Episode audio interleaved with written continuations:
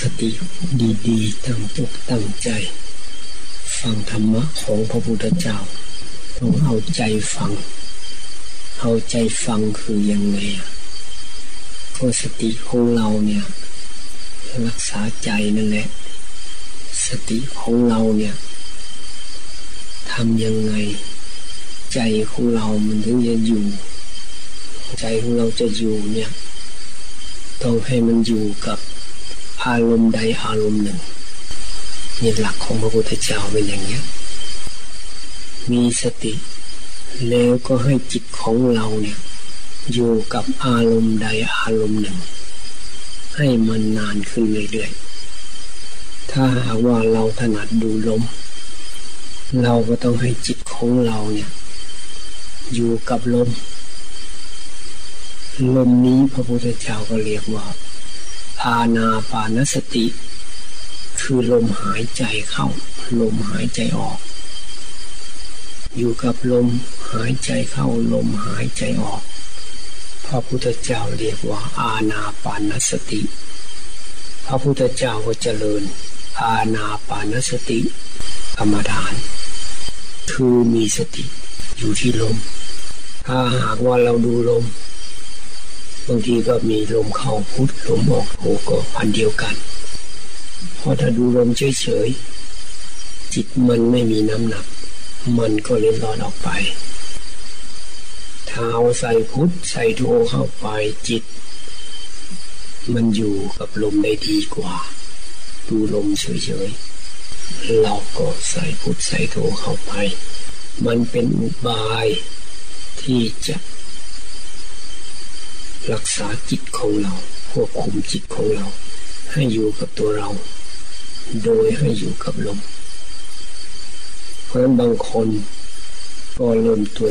บริกรรมพุทโธพุทโธก่อน พอมีสติ ควบคุมจิตได้ดีขึ้น มันก็มาดูลมได้ง่าย ดูลมเข้าดูลมออกตามดูลมพอมามันก็ ไม่สนใจว่าเป็นลมหายใจหรือไม่ใช่ลมหายใจ ต่อต่อไปเมื่อมันมีสติ ดีขึ้น ตัวสตินี้ก็คือระลึกรู้ความหมายของสติก็คือระลึกรู้รู้อยู่ที่ไหน ถ้าเป็นอาณาปานสติก็รู้อยู่ที่ลม อยู่ที่ลมหายใจ ลมหายใจเข้ารู้ลมหายใจออกรู้เนี่ยพระพุทธเจ้าก็สอน สอนอาณาปานสติ การกำหนดดูลม บางทีก็เรียกว่าเป็นกายานุปัสนาสติปัฏฐาน การตามดูกาย เพราะลมนี่มันเป็นส่วนหนึ่งของร่างกาย ลมเนี่ย เป็นธาตุลม เป็นเรื่องของร่างกายที่มาประกอบกัน ที่รูปรูปารมณ์อารมณ์คือรูปมันมาประกอบกันธาตุลมมาประกอบรวมกันเข้ากับธาตุดินธาตุน้ำธาตุไฟ บวกกับธาตุลมเข้าไป ก็กลายเป็นร่างกายขึ้นมา ธาตุใหญ่ ๆ ในร่างกายของเราก็คือธาตุดินธาตุน้ำธาตุลมธาตุไฟ เพราะนั้นธาตุลม ก็คือส่วนหนึ่งของร่างกาย เพราะนั้นอาณาปานสติเนี่ยก็อยู่ในหมวดหนึ่งของกายานุปัสนาสติปัฏฐาน คือมีสติตามดูกาย เมื่อสติตามดูบ่อยๆเนืองๆ จิตของเราเนี่ย มันก็จดจ่ออยู่ที่ลม เมื่อมันจดจ่ออยู่ที่ลม จิตมันก็ไม่เล็ดลอดไปไหน จิตก็อยู่กับลมได้นานขึ้นนานขึ้น ก็เรียกว่ามันมีเริ่มมีสมาธิ เพราะสมาธิก็คือการที่จิตของเราอยู่กับอารมณ์ใดอารมณ์หนึ่ง เป็นเวลานานๆพระพุทธเจ้า สมัยที่พระองค์ยังไม่ได้ตรัสรู้เป็นพระพุทธเจ้ายังเด็กอยู่ ก็ไปดูพิธี พระราชพิธี เขามีล่าราชพิธีอะไรเหมือนกับราชพิธีเล่นาขวัญของเรานี่แหละนั่งอยู่คนเดียวใต้ต้นว่า ผู้ใหญ่ก็ไปร่วมพิธีกันหมดพระราชบิดา ก็ไปร่วมพิธี พระองค์นั่งอยู่อยู่ดีๆ พระองค์ก็รู้ลมเข้ารู้ลมออก ดูลมเข้าลมออก ใจสงบระงับ เป็นสมาธิ แต่ตอนนั้นน่ะ ยังเป็นสมาธิทั่วๆไป ยังไม่รู้อะไร ก็บรรลุปฐมฌานก็คือเข้าไปหาดิ่งเข้าไปอยู่ข้างใน จิตใจหรือพระไทยก็เป็นสมาธิแล้ว มีความสงบ ใจที่เคยปรุงแต่งให้ความคิดปรุงแต่งมันระงับไป ความคิดที่เคยปรุงแต่งจิตมันดับไป มันหมดไป เรียกว่ามันสงบ พอมันสงบจากสังขารจากสิ่งปรุงแต่ง จิตก็แน่วแน่อยู่กับลมเข้าลมออก ถ้าเราดูลมไปตามไปตามไปตามไป ลมค่อยๆละเอียดเข้าไปละเอียดเข้าไป สติ ถ้าหากว่าสติมีกำลัง สติก็ตามลงไปด้วย ละเอียดขนาดไหน สตินี้ก็สามารถรู้ได้ รู้ว่าลมเป็นอย่างนี้รู้ว่าลมเนี่ยมันเบา รู้ว่ามันแรง รู้ว่าลมเนี่ยมันหนักหรือมันเบา มันยาวหรือมันสั้น รู้มันเป็นยังไง เนี่ยมันจะเป็นรู้ลม ดูลมรู้ตาเนี่ยเรียกว่าตามดูลม การตามดูลมเนี่ยเนื่องจากว่าร่างกายของเรามันมีธาตุลมอยู่แล้ว ลมหายใจเข้าลมหายใจออกมันมีอยู่ตลอดเวลา แล้วร่างกายของเราเนี่ย ก็มีธาตุลมเป็นส่วนประกอบ เพราะการดูลม มันก็ทำให้จิตของเราอยู่กับตัวเราอยู่กับร่างกายของเรา บางทีก็เรียกว่ากายคตาสติ กายานุปัสนาสติปัฏฐานก็ได้ อาณาปานสติก็ได้ กายคตาสติก็ได้ สรุปแล้วกรรมฐานทุกอย่างเลย เหมือนกัน ไม่ต่างกัน บางคนก็บอกว่า ถ้าเป็นกายยคตาสติต้องมาดูผมขนเล็บฟันหนัง อันนี้เป็นกายคตาสติ ก็ถูก ถ้าดูลมเรียกอาณาปานสติก็ถูก ทั้งลมหรู้ว่าดูอาการของร่างกายอาการสามสิบสองหรืออสุภะอะไรก็ตามอยู่ในหมวดที่เรียกว่า กายานุปัสนาสติปัฏฐาน แสดงว่ากรรมฐานทั้งหมด เป็นอันเดียวกัน เพราะมีเป้าหมายอันดับแรก ให้มีสติ ควบคุมจิตให้อยู่กับตัวเรา ถ้าหากว่ามันตามดูลม แล้วมันไปรู้อาการของลม ว่ามันเป็นยังไง คือลมเข้ารู้ลมออกรู้ ลมกว้างหรือลมแคบก็รู้ ลมใหญ่ลมเล็กรู้ ลมเบาลมหนักรู้ มันมีความรู้เพิ่มขึ้น เขาเรียกว่าสัมปะชัญญะ มีการปฏิบัติเนี่ย มันก็เริ่มมีสติแล้วก็มีสัมปชัญญะ ตอนแรกตามดูเฉยๆ มันไม่เกิดความรู้ความเข้าใจอะไร เพราะว่ากำลังสติของเราอ่อน แต่ถ้าดูไปแล้ว มันสามารถตามดูได้ ไปเรื่อยๆ เพราะว่าสติของเรามีกำลัง พอสติของเรามีกำลังมันก็มีความรู้เพิ่มขึ้น รู้ว่าเออลมเป็นอย่างนี้ ถ้ามันมีความรู้เพิ่มขึ้น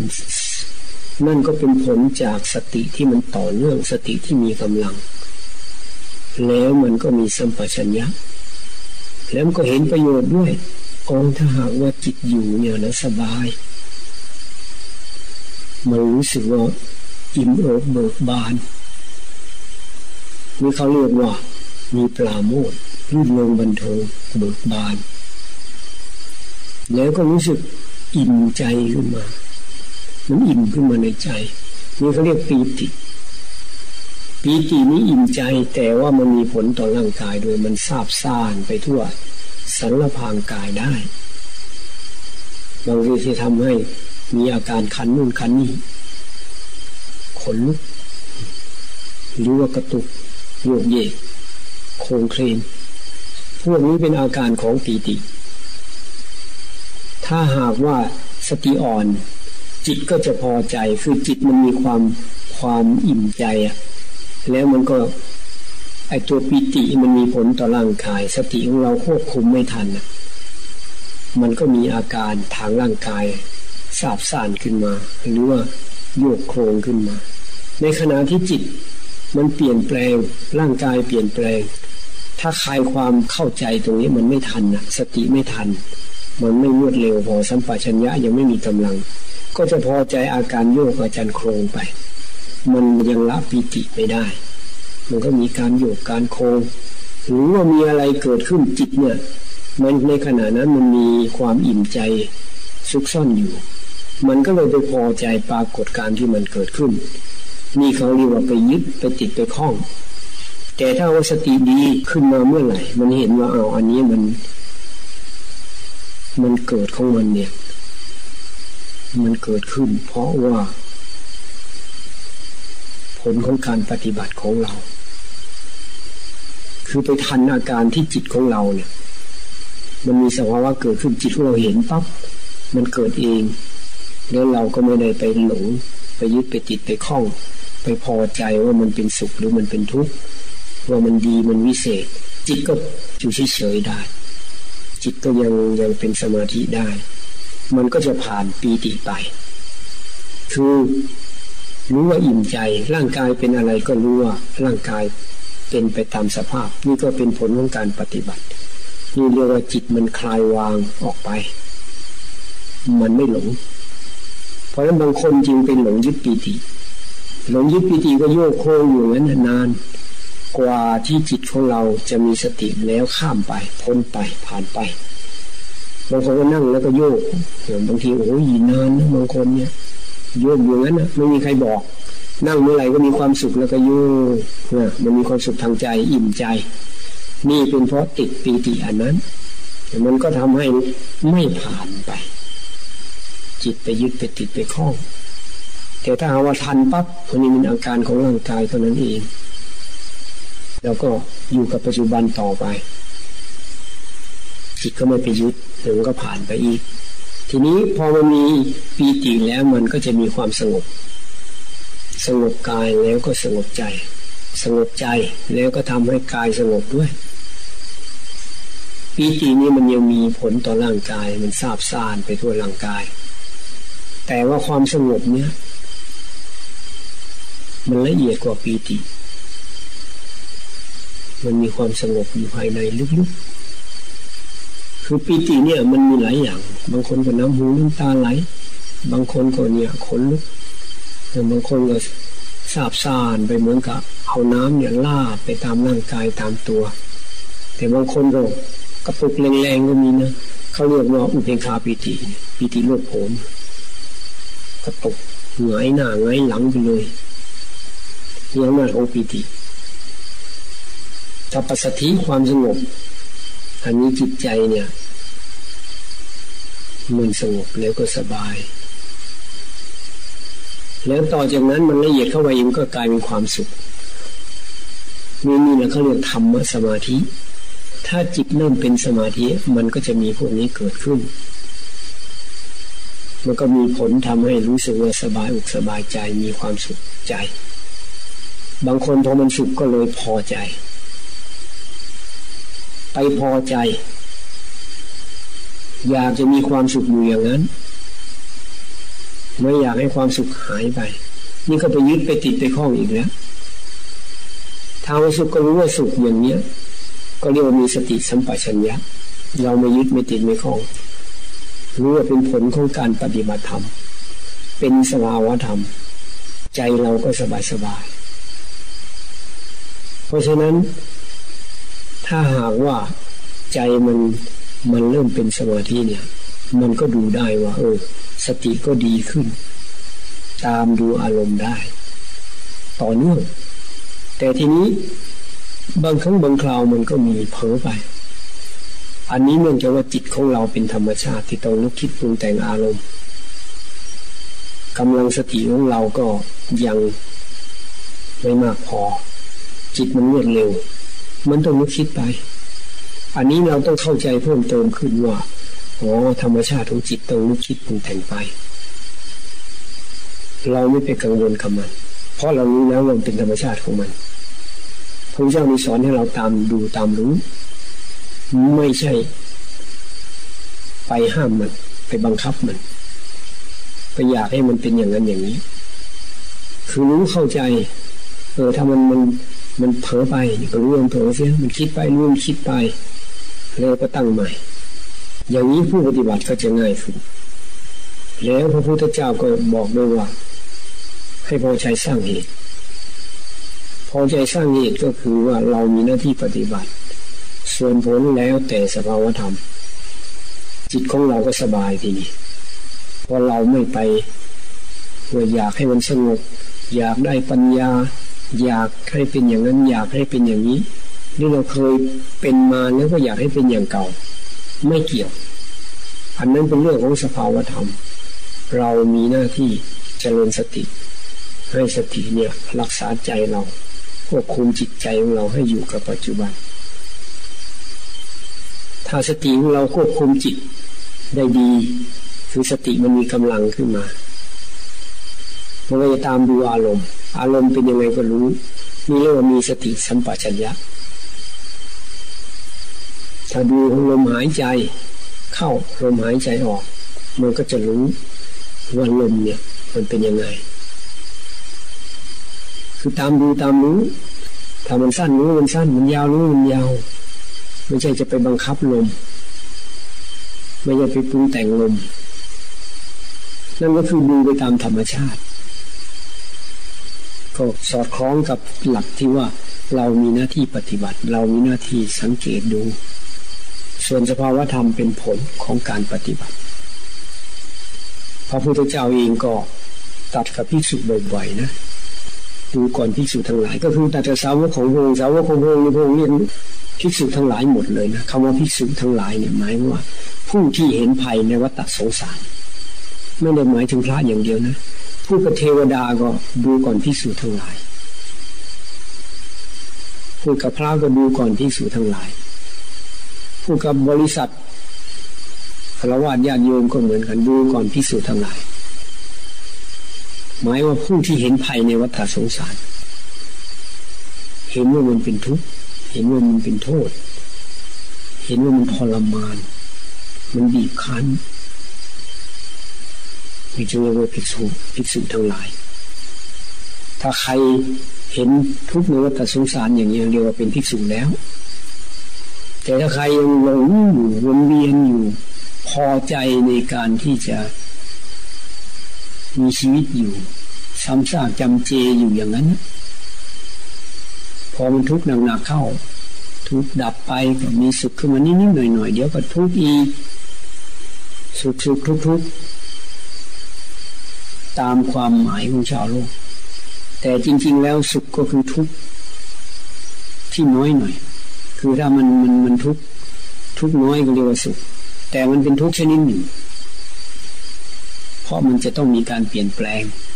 แล้วในขณะที่สุขก็อยากให้มันสุขมากขึ้น อยากให้มันเต็มอิ่มไม่อยากมันหายไป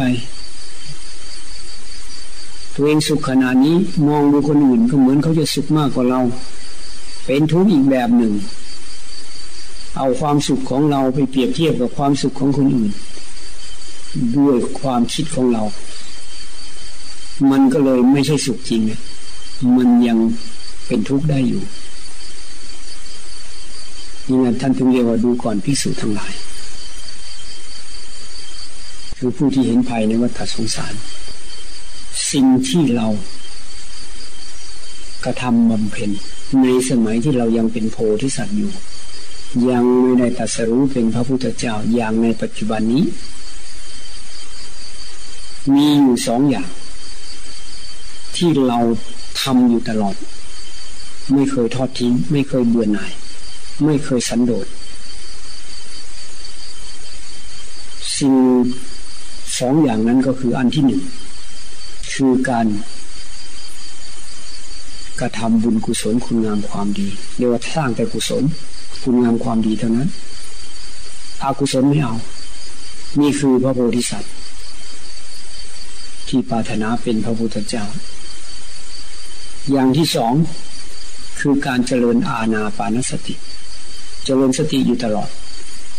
จนกระทั่งตัดสรู้เป็นพระพุทธเจ้า ถ้าว่าใครเนี่ย มีคุณสมบัติสองอย่างนี้ เรียกว่าก็ใกล้เคียงกับพระพุทธเจ้าเรียกว่าสาวกโพธิสัตว์ก็ได้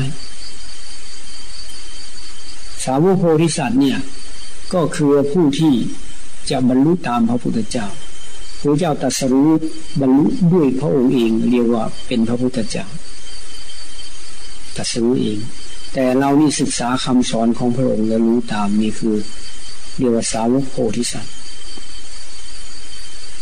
ถ้าหาว่าใครมีสองอย่างเนี้ยจิตตัวอยู่ตลอดเวลา นั่นแหละกำลังเดินตามทางของพระเจ้า โดยตรงเลยถือว่าใกล้ชิดกับพระพุทธเจ้าก็ได้ ถึงพระองค์ปรินิพพานไปแล้ว แต่พระองค์เนี่ยสรรเสริญถือว่าเป็นผู้ใกล้ชิดกับพระพุทธเจ้า เพราะปฏิบัติตามคำสอนของพระองค์ ให้จิตใจของเราเนี่ยใกล้ชิดกับธรรมะ มีธรรมะเกิดขึ้นกับจิตใจ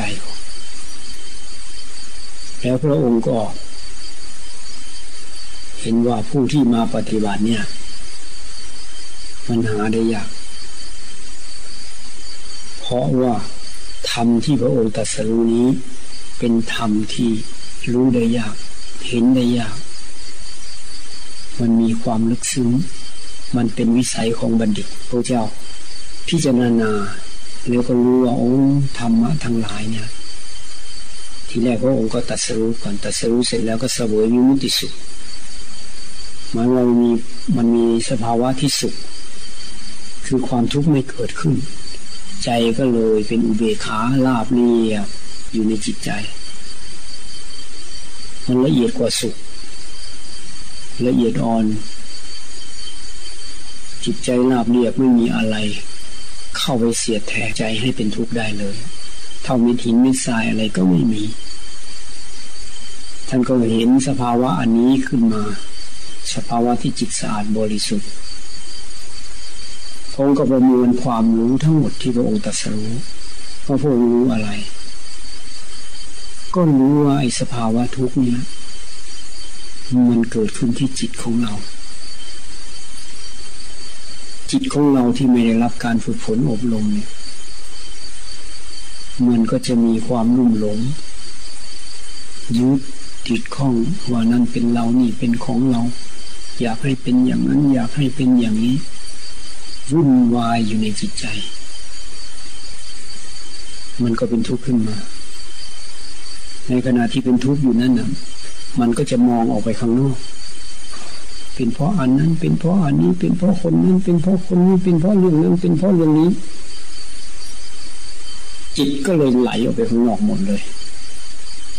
มันก็เลยไม่เห็นว่าทุกข์นี่มันเกิดที่จิตของเราเอง เพราะจิตของเรามันลุ่มหลง ก็เลยต้องเนี่ยต้องมาเจริญสติ เพื่อให้จิตเนี่ยกลับเข้ามา อยู่กับตัวเราให้ได้ซะก่อนดึงพูดง่ายว่าดึงจิตเนี่ย มันกำลังไหลไปเนี่ย ดึงกลับมา ให้มันย้อนกลับมา อยู่ที่ตัวเราไม่ให้มันไป ถ้ามันไปแล้วเนี่ย มันจะไปจมอยู่กับเรื่องราวต่างๆ เรื่องราวต่างๆมันก็จะครอบงำจิตใจเรา มองลงไปเมื่อไหร่มันก็เห็นแต่อารมณ์ต่างๆที่มันครอบงำจิตใจ ใจเราก็เลยตกเป็นทาสของอารมณ์ อารมณ์ทั้งหลายมีอิทธิพลต่อใจเรา แล้วใจเราก็ปรุงแต่งไปวนเวียนอยู่ในจิตใจมันก็เป็นทุกข์ก็คือใจเราเนี่ยทางเดินทางไม่ถูกมีทางออกเลยนะแต่พระเจ้ารู้ให้มีสติดึงใจ กั้นจิตใจไว้ไม่ให้จิตเนี่ยมันออกไป ให้จิตอยู่จึงให้อยู่กับลมก่อนลมเป็นยังไงให้รู้ รู้อยู่ที่ลมทำมันอยู่ได้นานๆขึ้นเรียกว่าเป็นสมาธิ แต่บางทีสภาวะต่าง ๆ มันก็เกิดขึ้นเพราะมันเป็นผลของการปฏิบัติ มีรื่นเริงเบิกบาน มีอิ่มอกอิ่มใจมีสงบกายสงบใจมีความสุข แล้วต่อไปก็เป็นอุเบกขาได้ แต่อุเบกขาในสมาธินี่เขาเรียกว่าเป็นอุเบกขาเวทนา มันแตกต่างจากจิตที่บริสุทธิ์ไม่มีอะไรแล้วมันลาบเรียบเป็นอุเบกขาที่เกิดจากสติปัญญาสูงสุด จิตไม่ยึดมั่นถือมั่นอะไรนี่พระเจ้าก็ประมวลธรรมะทั้งหลายที่พระพุทธเจ้าตรัสรู้เข้ามาขณะนั้นก็เกิดความรู้สึกว่า โอ้โหทำไมมันยากเหลือเกินมันละเอียดอ่อนเนี่ย ก็ลองมองไปสิ มองไปโลก อย่างก่อนจะเข้ามาตรงนี้ได้ยินเสียงเพลง มองเข้ามาที่ถ้ำก็กำลังสวดมนต์ทำวัดเย็น แต่ข้างนอกเป็นเสียงเพลง เขาก็ต้องอาศัยเสียงเพลงเป็นเครื่องอยู่ เพราะจิตใจมันไม่สงบ จิตใจมันไหลออกไป ก็ถ้าหาว่าจิตเนี่ยมันไปสนใจฟังเพลงใช่อย่างน้อยจิตก็มีมีความสงบหรือเป็นสมาธิคนนี้มึงจิตอยู่หน่อยมึงแต่เขาไม่รู้ว่าจิตเขาอยู่ เป็นการทำให้จิตอยู่ คือให้มันอยู่โดยการที่พึ่งพึ่งเสียง แต่แทนที่จะเป็นเสียงธรรมะแทนที่จะเป็นเสียงสวดมนต์เขาก็เลือกเสียงเพลงพราะจิตมันพอใจอย่างนั้น จิตมันรุ่มหลงเมื่อเพลงเนี่ยมันจะกล่อมเกาทำให้มีความสุข นี่พระเจ้าเปรียบเทียบ ว่าโอ้โหสัตว์โลกเนี่ยเต็มไปด้วยอาลัยยินดีแล้วในอาลัย มีแต่ความอาลัยอาวรมีแต่ความหวยหา มีแต่ความอยาก มันเป็นการยากที่จะมารู้ธรรมะ เพราะธรรมะนี้มันเป็นธรรมะของผู้ที่มีปัญญา ของผู้ที่มีวิสัยเป็นบัณฑิตนี่แสดงว่าใครที่มาปฏิบัติ ก็จะต้องมีวิสัยเป็นบัณฑิต เป็นผู้ที่มีปัญญา คือเห็นแล้วนะว่าชีวิตมันเป็นทุกข์ถ้าปล่อยให้ชีวิต ไหลไปอยู่ตลอดอย่างเนี้ย ไม่มีทางที่เป็นสุขได้ ไม่มีทางที่จะพ้นทุกข์ได้ มันต้องซ้ำซากจำเจอยู่อย่างนี้ ทบทวนปั๊บจิตมันผุดขึ้นมาเองนะว่าถ้าอย่างนั้นเราไม่สอนดีกว่า ดูสิ ถ้าหากว่าเราสอนแล้วเขาไม่รู้เรื่องเราก็เหนื่อยเปล่า เราก็ลำบากเปล่าคิดขึ้นมาเลยนะพระพุทธเจ้า จิตมันคิดขึ้นมาเองไม่ได้ตั้งใจคิด แต่พอดีในขณะนั้นมีเท้าสามบดีพรม เป็นพรมที่เป็นพระนาคามี เคยบรรลุธรรมตั้งแต่สมัยเป็นมนุษย์ แล้วก็ไปเกิด อยู่บนชั้นสุทาวาสอยู่พรมโลก เป็นพรมที่มีเจโตปริยญาณสามารถล่วงรู้ความคิดของพระพุทธเจ้าได้ในขณะนั้นอุทานออกมารู้ว่าพระเจ้าจะไม่สอนแล้ว โลกชิบหายแล้วหนอโลกแย่แล้วหนอโลกชิบหายแล้วหนอราะผู้ที่มีพระทัยบริสุทธิ์จะไม่สอนแล้ว เราจะต้องไปอาราธนาพระองค์ ให้สอนชาวโลก ก็หายวับจากพรมโลกมาปรากฏต่อหน้าพระพุทธเจ้าทำอัญชลีคุกเขาอัญชลีเล้วก็ทูลอาราธนา ว่าอยากให้พระองค์สอน เพราะว่าผู้พี่ที่มีปัญญาพอรองรับธรรมของพระองค์คงมีเป็นแน่ แล้วก็เดี๋ยวนี้ในแคว้นมคตอะคำสอนทั้งหลายเนี่ยเจือด้วยมนทิน เป็นคำสอนที่มีกิเลสสกปรกไม่สะอาดไม่บริสุทธิ์ เหมือนคำสอนของพระองค์พอพระพุทธเจ้าได้รับวราธนาก็พิจารณาทันทีเลยปั๊บอ๋อ เห็นว่ามนุษย์เนี่ยเหมือนบัวสามหลัก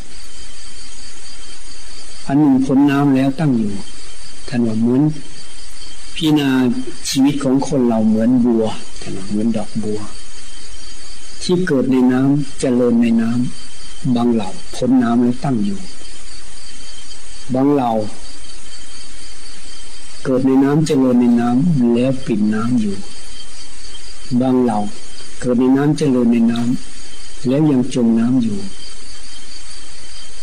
ผู้ที่พ้นน้ำก็คือว่าถ้าเหมือนรอแสงพระอาทิตย์ต้องแสงอาทิตย์ปั๊บก็เบ่งบานแก่ท่านเรียกว่า ถ้าหากว่าคนประเภทนี้บำเพ็ญบารมีมามากยาวนาน ฟังธรรมปั๊บแค่หัวข้อก็สามารถบรรลุธรรมได้ ถ้าปริมน้ำพระเจ้าก็รู้ว่าเออนี่ฟังหัวข้อยังไม่บรรลุ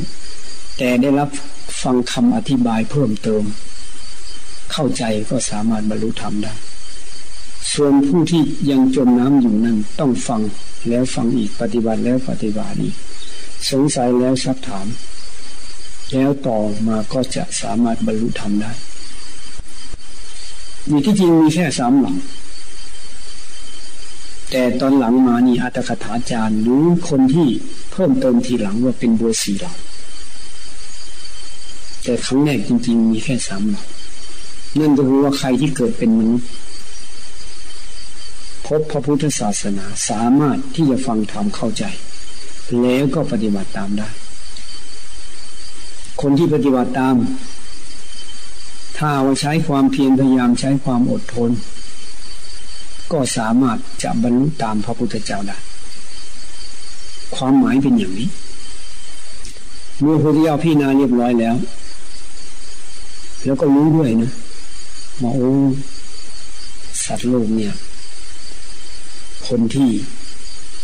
คนที่อินทรีย์กล้าก็มี อินทรีย์อ่อนก็มี คนที่ปัญญามากก็มี ปัญญาน้อยก็มี คนที่มีอาการดีก็มีอาการเลวก็มี อาการดีก็คือว่า ไม่ค่อยมีอะไรรบกวน ปฏิบัติได้สบายสบายคนอาการเลวก็หมายว่า สร้างกรรมมาแล้วก็อันนั้นรบกวนบ้างอันนี้รบกวนบ้างปัญญามากปัญญาน้อย อินทรีย์กล้าอินทรีย์อ่อน อาการดีอาการเลวรู้ง่ายรู้ยากบางคนก็ฟังเข้าใจง่ายบางคนก็ฟังเข้าใจยาก เนี่ยมันก็มีมาติดตัวมา บางคนก็เห็นภัยในปรโลก บางคนก็ยังไม่เห็นภัยในปรโลก เห็นภัยในวัฏสงสารนี่แหละหัวก็เห็นโทษเห็นภัย อย่างที่ว่านั่นแหละพวกที่ไม่เห็นโทษก็ เสียงเพลงลอยมาเดี๋ยวก็เสียงเขาคุยกัน ดังสนั่นไหวร้องเรียกกันตะโกนใส่กัน ผู้ที่เห็นภัยในพลลูกรู้ว่าโอ้โหถ้ายังเวียนว่ายตายเกิดอยู่เนี่ยมันต้องทุกข์ซ้ำแล้วซ้ำอีกอย่างเนี้ยถ้ายังมีการเกิดอยู่ต้องมีทุกข์เหมือนนั้น ชาตินี้พอแล้วยังไงยังไงก็จะพยายาม ปฏิบัติเต็มกำลังสติปัญญาความสามารถ ไม่พ้นทุกในชาตินี้ก่อนเพื่อให้มันให้ภพชาติมันน้อยลงน้อยลงดีกว่าผู้เจ้าก็พี่นาเรียบร้อย ก็เลยบอกเออรับอาราธนาดูก่อนพรมเป็นเพราะท่าน เพราะการอาราธนาของท่าน เรายินดีที่จะสอน สั่งสอนธรรมะ ประตูอมตะธรรมได้เปิดขึ้นแล้ว เชิญท่านผู้มีศรัทธา จงเดินเข้ามาเถิด เดินเข้ามานี่ก็คือเดินตามทางของพระเจ้า ประพฤติปฏิบัติตามคำสอนของพระพุทธเจ้า แล้วคำสอนของพระพุทธเจ้าเนี่ย ก็คือเส้นทางที่พระเจ้าปฏิบัติมาถ้าว่าสรุปหลักการก็คือพยายามให้มีสติสัมปชัญญะ รู้ตัว พอรู้ตัวสติมีกำลังก็จะมีสัมปชัญญะ รู้ตัวทั่วพร้อม รู้ตัวกว้างขวางขึ้น เกิดความรู้ความเข้าใจมากขึ้น แรกๆก็จะตามดูอารมณ์ไปลมเป็นยังไงก็ตามดู ถ้าหากว่าใครเจริญอาณาปานสติ ถึงจะท่องพุทโธพุทโธก็ตาม ต่อมานึงก็ต้องมาดูลมดูอาการของกาย เวทนาจิตธรรม ก็คือสติปัฏฐานสี่คือเข้ามาหาสติปัฏฐานสี่อันนี้เราพูดในแง่ของการตามดูลมไปก่อนทีนี้มันดูลมไป ทีนี้ทางร่างกายธาตุขันมันก็ต้องมีความวิกลวิการปูนแปรความเจ็บความปวดความเมื่อยเจ็บตรงนั้นปวดตรงนี้ตึงนั่นตึงนี่มันก็ต้องเกิดขึ้นทางเรียกวเวทนาท่านก็ให้ตามดูเวทนาได้ แต่ถ้าหาว่ามัน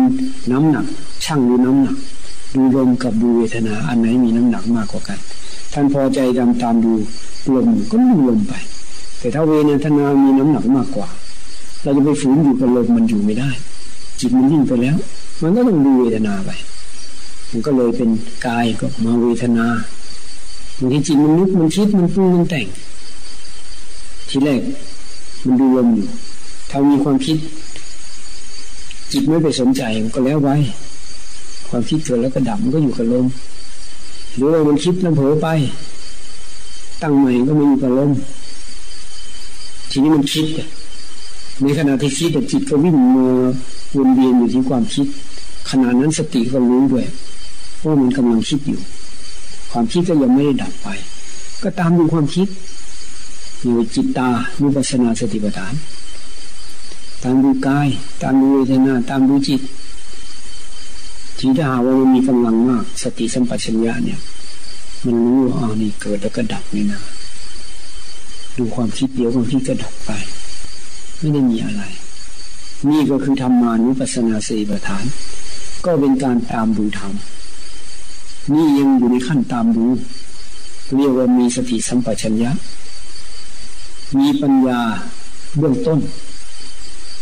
เป็นปัญญาเบื้องต้น เป็นปัญญาที่สอดคล้องกับความจริง เพราะความจริงก็คือว่าสรรพสิ่งทั้งหลาย เกิดขึ้นตั้งอยู่ดับไป ยกเว้นพระนิพพานแล้วว่าการเจริญสติเนี้ยพระเจ้าก็ตัดเองว่าเป็นใหญ่ คือในในบรรดาธรรมทั้งหลายท่านว่าสติเนี่ย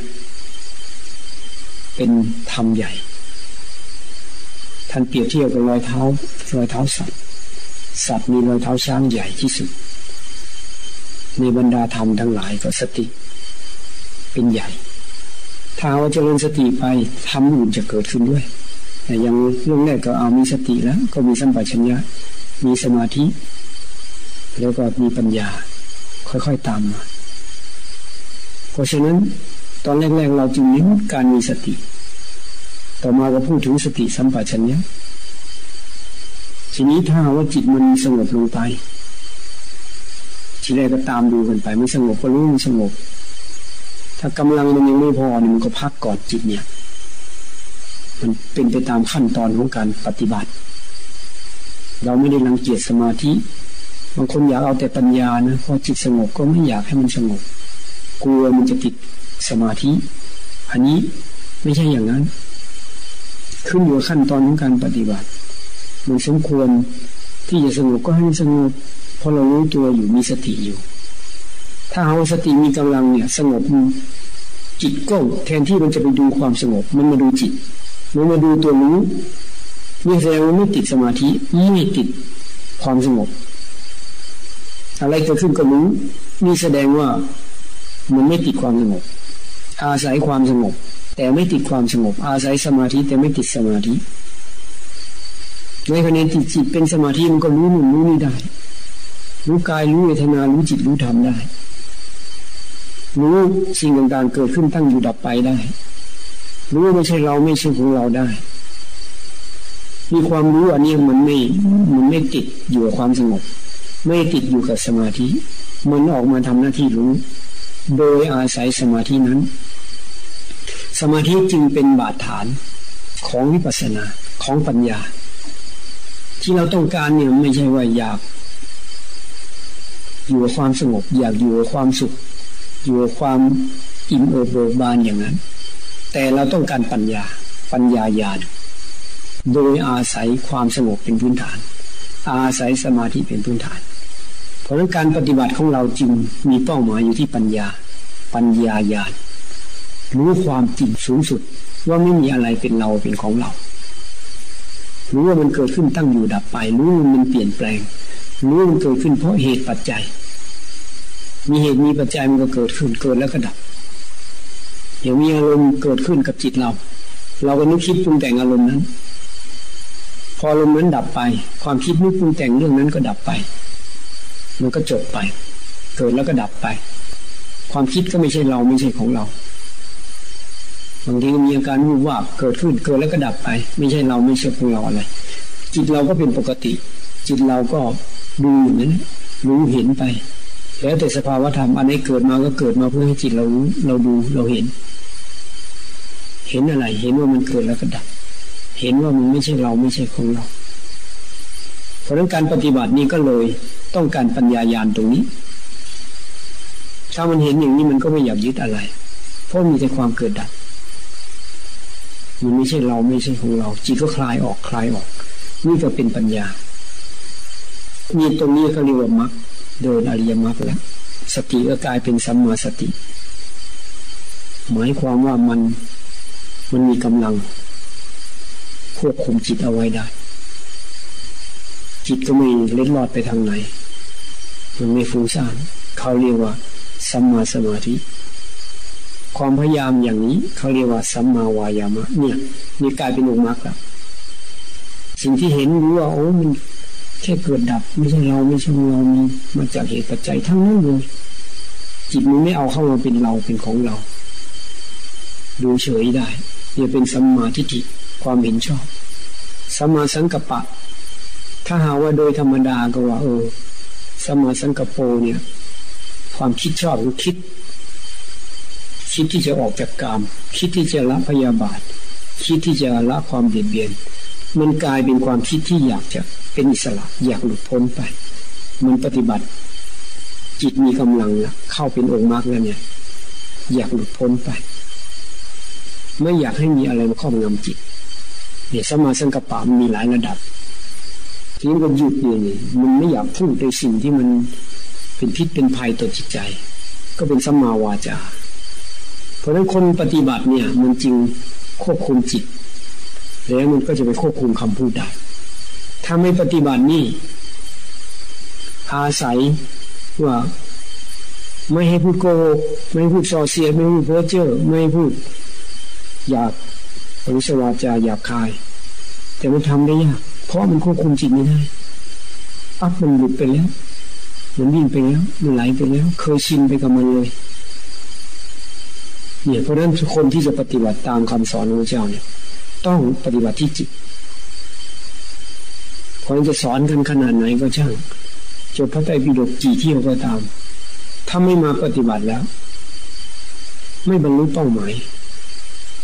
ไม่สามารถควบคุมจิต ไม่สามารถที่จะละสิ่งไม่ดีภายในจิตได้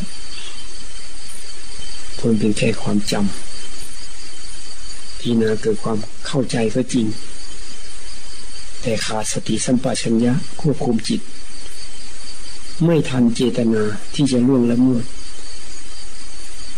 ความไม่ดีทางกาย ความไม่ดีทางวาจาได้มีศีลมันก็เลยไม่ไม่เกิดขึ้นสัมมากัมมันโต การงานชอบก็มันก็ต้องละการงานที่มันเป็นทุจริตทางกายทางวาจา ทางจิตใจ งดเว้นจากอาชีพ ที่ไม่สุจริตและอาชีพที่ทุจริตเสียก็เป็นสัมมาอาชีวะเนี่ยองค์มรรคมันก็เลยอยู่ในจิต อาศัยการปฏิบัติเนี่ยเจริญสติอย่างเดียวเนี่ยอริยมรรคมีองค์แปดก็จะมาเกิดขึ้นที่จิตเราหมดเพราะนั้นสติสัมปชัญญะก็มาอยู่ในจิตวิริยะก็มาอยู่ในจิตความเพียรความศรัทธาก็อยู่ในจิต ปัญญาก็อยู่ในจิตอินทรีห้าพละห้าอยู่ในจิตโหชงเจ็ดอยู่ในจิตอริยมรรคมีองแปดอยู่ในจิตมารวมลงที่การปฏิบัติของเรา รวมเป็นโพธิปักขียธรรมทำฝ่ายที่จะทำให้เราตัดสู้ได้โพธิหมายถึงความรู้ปักขียะหมายถึงฝ่ายโพธิปักขียธรรมธรรมที่เป็นฝ่ายทำให้ตัดสู้ก็เข้ามาอยู่ที่จิตเราหมด เพราะนั้นท่านถึงว่า ไม่ต้องไปคาดหวังให้เป็นอย่างนั้นอย่างนี้ ให้ตั้งใจปฏิบัติไป ให้มีสติเจริญสติเรื่อยไป แล้วมันก็จะค่อยพัฒนาของมันไป ให้จิตเราอยู่กับปัจจุบันนี่แหละ อันนี้เป็นการสรุปการปฏิบัติ อีกแบบหนึ่งพูดย่อๆ เพื่อให้เรารู้โครงสร้างของการปฏิบัติว่าการปฏิบัติทุกอย่างทุกสายมันจะมาลงที่นี่มันต่างกันตอนเริ่มต้น แต่พอจุดหมายปลายทางแล้วเป็นอันเดียวกันหมดพองหนอยุบหนอก็เหมือนกันเหมันก็ตอนมาก็เป็นลมนั่นแหละที่เรียกว่าท้องพองรู้ว่าพองท้องยุบรู้ว่ายุบพอสติมีขึ้นมา สัมปยามีขึ้นมาก็คือไปดูลม